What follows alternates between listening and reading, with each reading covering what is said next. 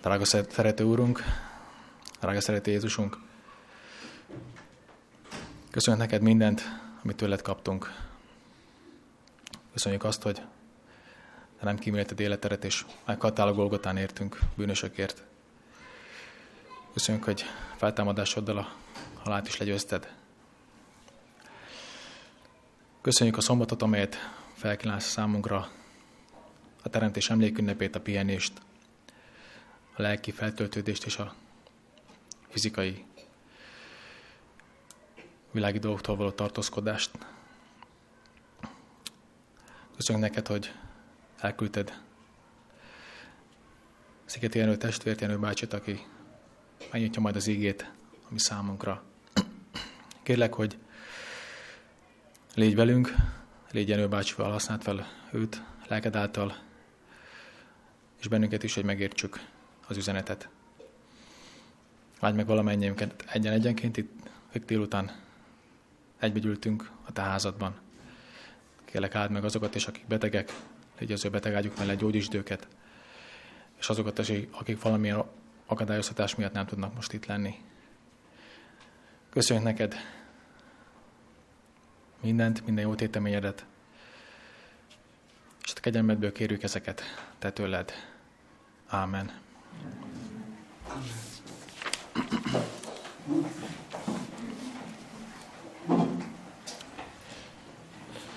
Mai délután talán egy kicsit rendhagyó lesz, be, ezt sem mondanám. Örülök neki, hogy ilyen szép számban maradtatok a délutáni órára, a délutáni alkalomra. Jenő bácsi készült egy témával, amit elmond nekünk, majd egy kis beszélgetést, fórumot terveztünk, hiszen a részben a szombatiskola is, én itt előültem, itt is felvetődtek komoly kérdések a tanulmány kapcsán, és hogy hallgattam itt kint a beszélgetéseket, vannak olyan aktuális kérdések, amiket esetleg érdemes feltenni, érdemes kihasználni a lehetőséget, hogy most közöttünk van Jenő bácsi. De akkor most első körben hallgassuk őt figyelemmel.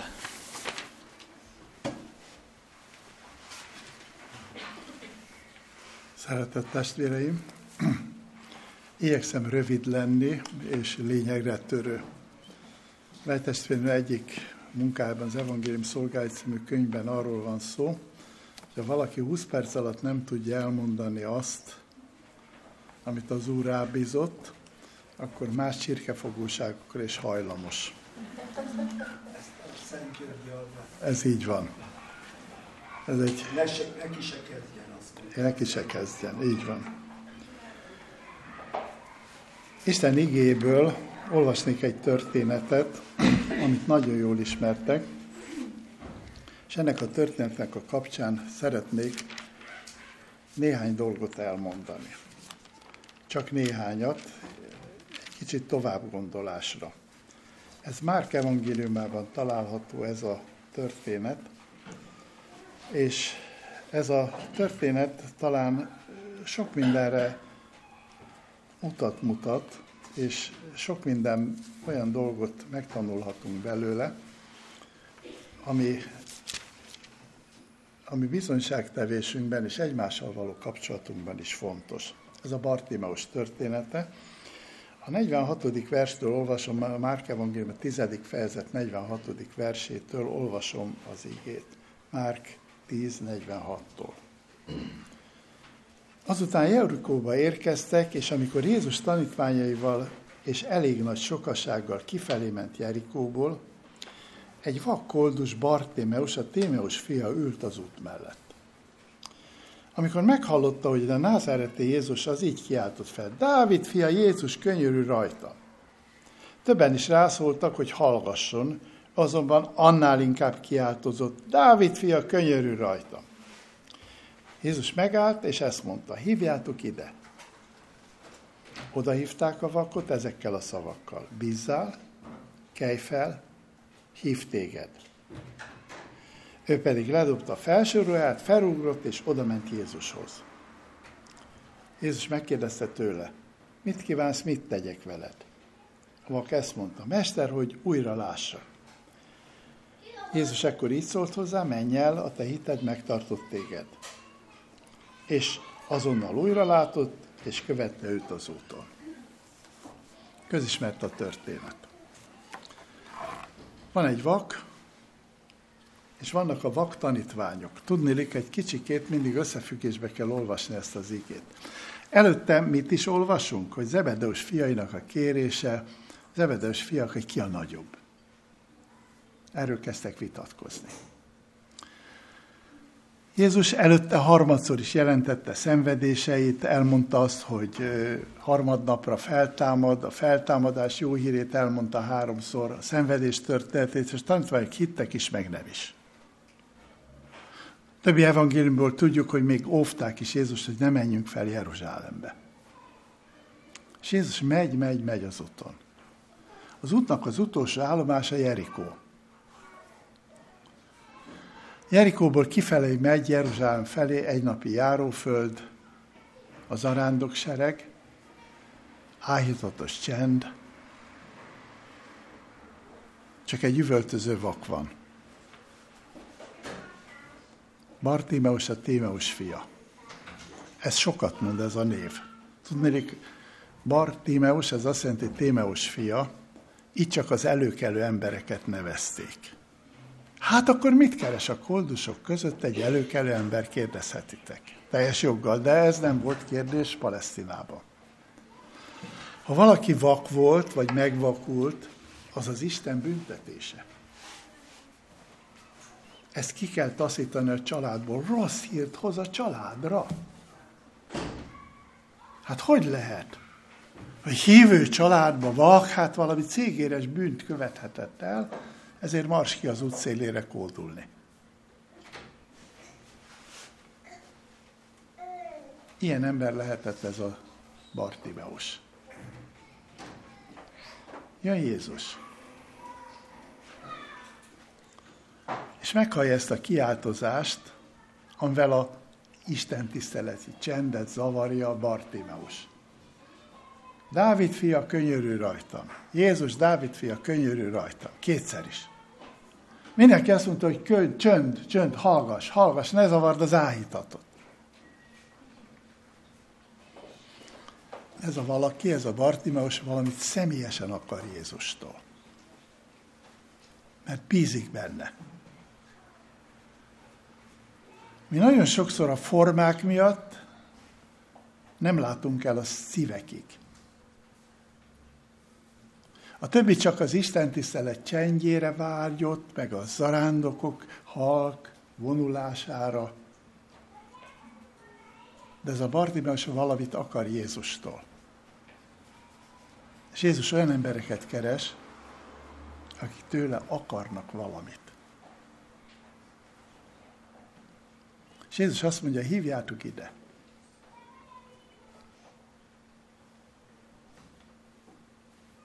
Mindenki megáll. Pont ezt a renitest, aki itt. Hívjátok ide. És akkor valaki, nem tudjuk, hogy férfi volt, vagy nő, kicsi volt, vagy nagy, tanítvány volt, vagy nem volt tanítvány, nem tudjuk. Oda megy ez a Bartimeushoz, és elmondja azt az üzenetet, amiben benne van, hogy így mondjam, a hármas adjel üzenet minden lényege. Három szó az egész. Figyeljétek meg, mi ez a három szó? Bízzál, kelj föl, hív téged. Úgy gondolom, hogy mi sokszor azért vagyunk bénák, meg vakok, és azért kellene Laudiciába szemgyógyító ír, mai vakoknak, mert ez a három dolog hiányzik belőlünk. A bizalom, bízzál, kelj föl, és hív téged. Nézzük meg ezt a hármat egy kicsit közelebbről. Mi az, hogy bízni Jézusban? Ez nem passzivitást jelent, hanem ez jelenti a hit. A hit az tulajdonképpen bizalom. Nagyon érdekes, hogy a görög szó, a piszteó, amit használ a görög szöveg itt, az az első szótár jelentés, hogy bízni. A hit az nem elhívés, tehát a hit az nem azt jelenti, hogy elhiszem azt, hogy úgy van a, mit tudom én, ez vagy az a hitelv. Mi nem valamibe hiszünk, nem a hitelvekbe hiszünk, testvéreim. Mi vagy Jézus Krisztusba hiszünk, vagy nem hiszünk. A hit az egy személyes dolog, nem pedig egy elméleti dolog. Nem az intellektusommal hiszek, hanem személyes kapcsolatban vagyok azzal a valakivel, aki az életem megoldását hozza. Bízzál, mondja. És az Úr megkérdezi tőlünk, hogy bízol-e? A mi hitéletünk nem ott kezdődik, hogy megkeresztelkedünk, vagy azt mondjuk, hogy igaz az, amit a, a Biblia mond. Sok olyan ember van, aki azt hogy igaz az, amit a Biblia mond, csak. Nincs személyes bizalom. A bizalom az egy személyes dolog. Jézus Krisztussal személyesen kell bizalomba lennünk. Tegnap este éppen arról beszéltem, akaratról beszéltem, az én akaratom és Isten akarata, erről beszéltem hogy a megtérés az az akaratnak a megtérése, nem az akarat nélküliség a megtért ember, akit az orránál fog oda lehet vezetni, ahova lehet, akar menni. A hívő ember nem attól hív hogy mindent elhisz. A hívő ember nem attól hív ember, hogy okosabb akar lenni a sok évi átlagnál, mert vannak ilyen emberek, akik okoskodnak, és azt hiszik, hogy hívők. Nem. A hívő embernek az akarata úgy épül fel, vagy úgy újul meg, illetve így kell inkább mondani, úgy újul meg, hogy ez a Jézusba való bizalom erősödik meg, bízzál. Ha én nem bízok Jézus Krisztusban, akkor lehet az agyamat masszírozni, hogy fogadd el ezt, vagy azt, vagy azt a hitelvet. De Jézusba való bizalom nélkül ez nem ér semmit. A második az, hogy kelj fel. Jézus is oda behetett volna, és felsegíthette volna, nem? De az az érdekes, hogy Jézus minden csodájában, és ez így van a hívő élet minden pontján, abban a csodában is, ami veled vagy velem történik. Mert hogy itt vagyunk, az csoda volt, nem? Ebben a csodában nekem is részem van. Nagyon jellegzetes mondjuk Lázár feltámadása. Feltámasztása, egy feltámasztási csodát megyünk. Mondhatta volna Jézus a kőnek, hogy menj el onnan kő. Minden további nélkül, nem? Nem, azt mondja, hogy garítsátok el a követ, ezt ti is meg tudjátok csinálni, nem? Bement, bemehetett volna a sírkamrába, és mesterséges légzéssel fölrázta volna Lázárt, de azt mondja, jöjj ki. És amikor a Lázárnak a keze lába össze volt kötve, mert az ókori temetési szokásokhoz ez hozzátartozott, ez persze egy babonás szokás volt, hogy hazajáró lélek ne legyen a holttestből, ezért kezét lábát összekötötték, ezt tudjuk a néprajzból. Akkor azt mondja, oldjátok el a kötelet. Tetszik ezt érteni? Amit te megtehetsz, azt az Isten nem teszi meg helyetted. Tehát a hívő élet az nem azt jelenti, hogy a hit karszékébe beülök, kényelmes foteljébe, és ezentúl nem csinálok semmit. A hit azért küzdelem, mert benne van az én részem is. Volt egy professzorom, aki evangélikus teológián a Nagy Gyula professzor úr, az mindig azt mondta, a hit az olyan, hogy a süllyedő hajóból a partra kell húzni. És nem hisszük el, hogy végig tudunk úszni, de azért úszunk, úszunk, úszunk, és a hit az, hogy biztosan partot fogunk érni. És ezt abba is lehet hagyni. Akkor meg is fulladok. Lesznek emberek, akik elkezdtek hinni, jól hinni, és abba hagyták. Kelj fel. Ebben benne van az én aktivitásom. A hitélethez ez szükséges. Mi nagyon sokszor mondjuk, ó, jöjjön már a késő eső, majd helyettünk elvégez mindent, nem fog elvégezni a késő eső semmit. Izsivájt azt mondja, akik a korai eső áldásával nem élnek, ezt így írja, azok a késő esőt nem fogják élvezni. Nyilván. Ez a névtelen bizonyságtevő ezt tudta. Elmondta, bízzál, és elmondta, hogy kelj fel. És nézzétek meg Bartimeust. Felugrik erre Bartimeus, a felső ruháját is ledobja, és alsó ruhába rohan Jézushoz.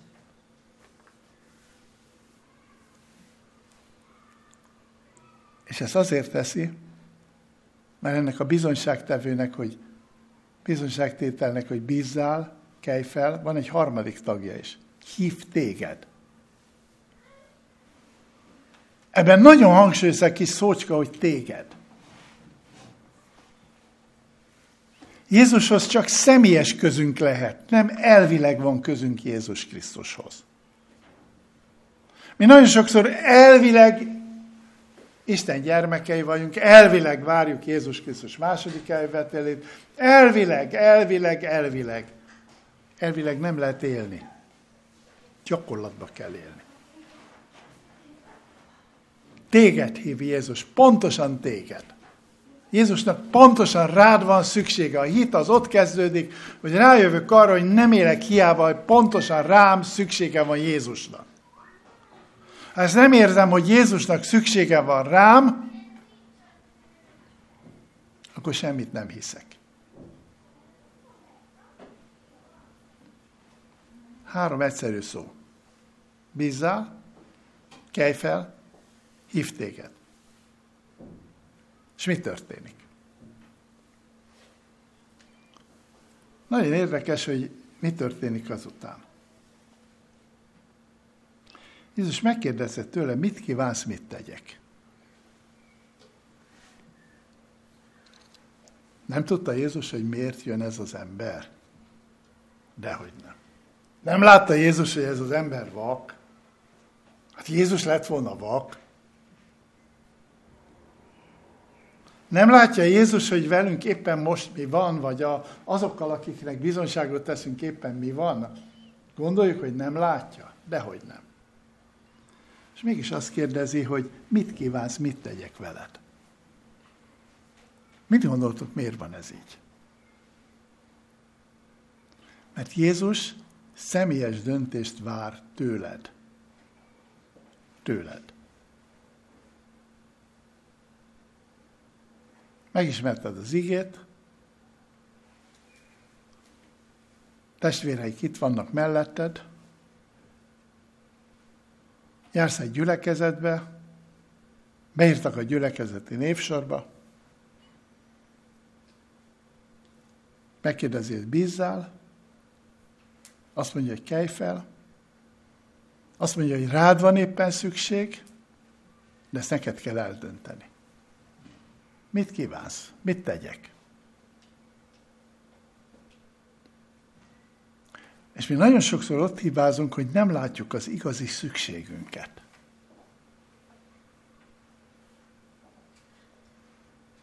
Mert általában azt mondjuk, hogy Uram, hát vidd véghez a megváltási tervet.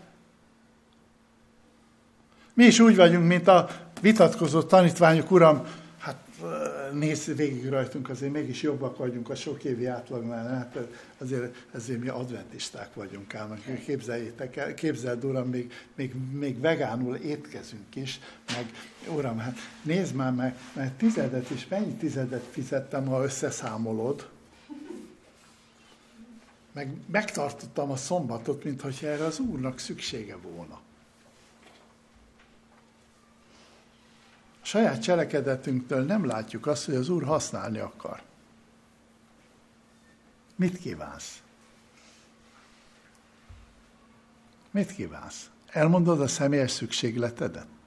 Mert sokszor azt mondjuk, hogy Uram, vidd véghez a művet úgy, hogy, hogy a más dolgozzon, én meg majd nézem. Hányszor van az, Uram, kő új prédikátort, majd, majd az megcsinálja. Nem, hát te, vagy a gyülekezet, nem a prédikátor, csak ő is az. Nem érezzük a személyes szükségletünket. Laodicea lágy melegsége, hogy gazdag vagyok, meggazdagodtam, semmire sem szükségem, az pontosan az, hogy nem tudod, hogy te vagy a nyomorult nyavajás vak és mezítelen, nem érzi a szükségletét.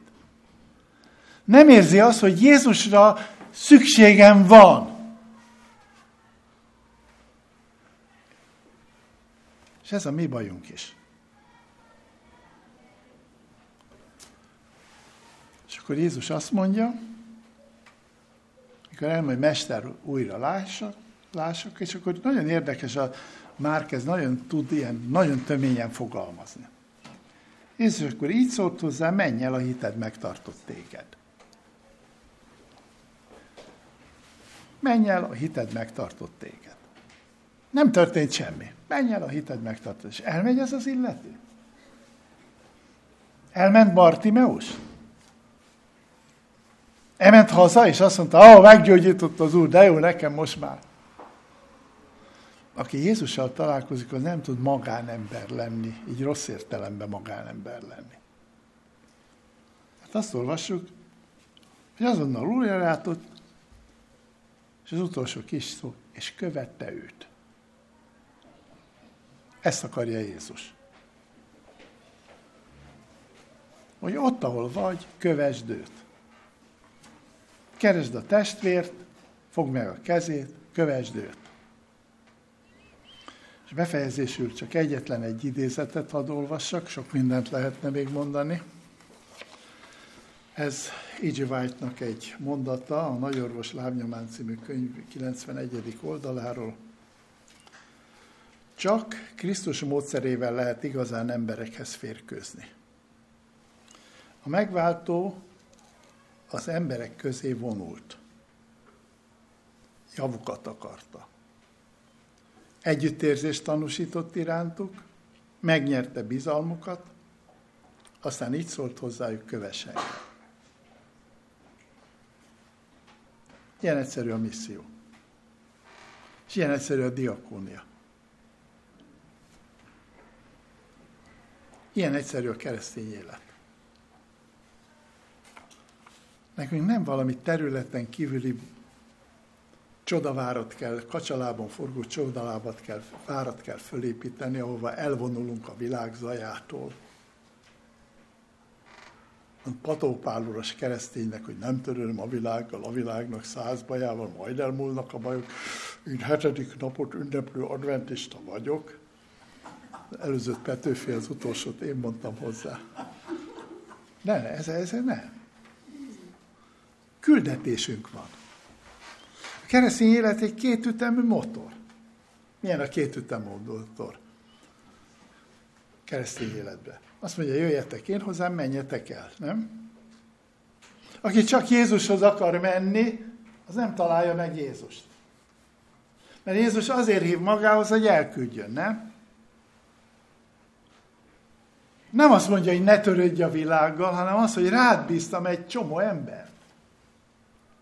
És ezt nekem naponta meg kell kérdezni, ki az, akit rám bíztál, Uram. Reggel felkeltem, nem tudom, hogy kiért vagyok. De hogyha én imádságban nézem ezt, akkor rájövök arra, hoppá, ezért voltam egy kedves szóért, talán egy falat kenyérért, most lelki kenyérről van szó.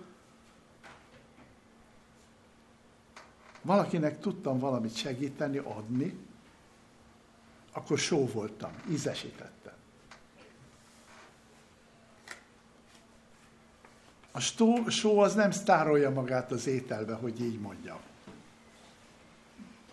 Mert a sóról mikor beszélnek, akkor vagy sótlan, vagy nagyon sós az étel. Mind a kettő rossz. Nem? De a só az romlástól óv, ízesít. Ezt akarja velünk Jézus Krisztus. Hát ez, amit röviden elmondtam volna, és akkor most várom a kérdéseket. Mert ugye délelőtt azt mondtad, Robi, elkezdheted, hogy mondd el a kérdést, vezest fel, már én is tudom, de nagyon szívesen hallgatom tőled. Felséges Istenünk, szerető jó mennyei édesatyánk. Te néked köszönjük meg ígédet. Köszönjük a figyelmeztetést. Köszönjük azt, hogy látni akarsz tanítani bennünket, hiszen laudiciai nép vagyunk, és a szemgyógyító írra szükségünk van. Köszönjük, hogy te bízol bennünk, de kérünk téged, add a te szeretetedet, hogy mi is bízni tudjunk te benned, és el tudjuk végezni azt a munkát, amire te bíztál meg minket. Kérünk téged ad, hogy eszközeit tudjunk lenni. Áld meg a mi életünkben a te ígédet, és add, hogy úgy tudjunk élni és járni, hogy tanít bennünket Jézus Krisztus az ígén keresztül. Adj nékünk békességet, és adj szeretetet a szívünkbe, hogy ezt tudjuk vinni az embereknek, akiknek az életéből ez hiányzik. Add a te áldásodat miránk, add a te kegyelmedet, ezt kérjük Jézusért, fiadért, hallgass meg imánkat, és kísér bennünket életutunkon. Amen.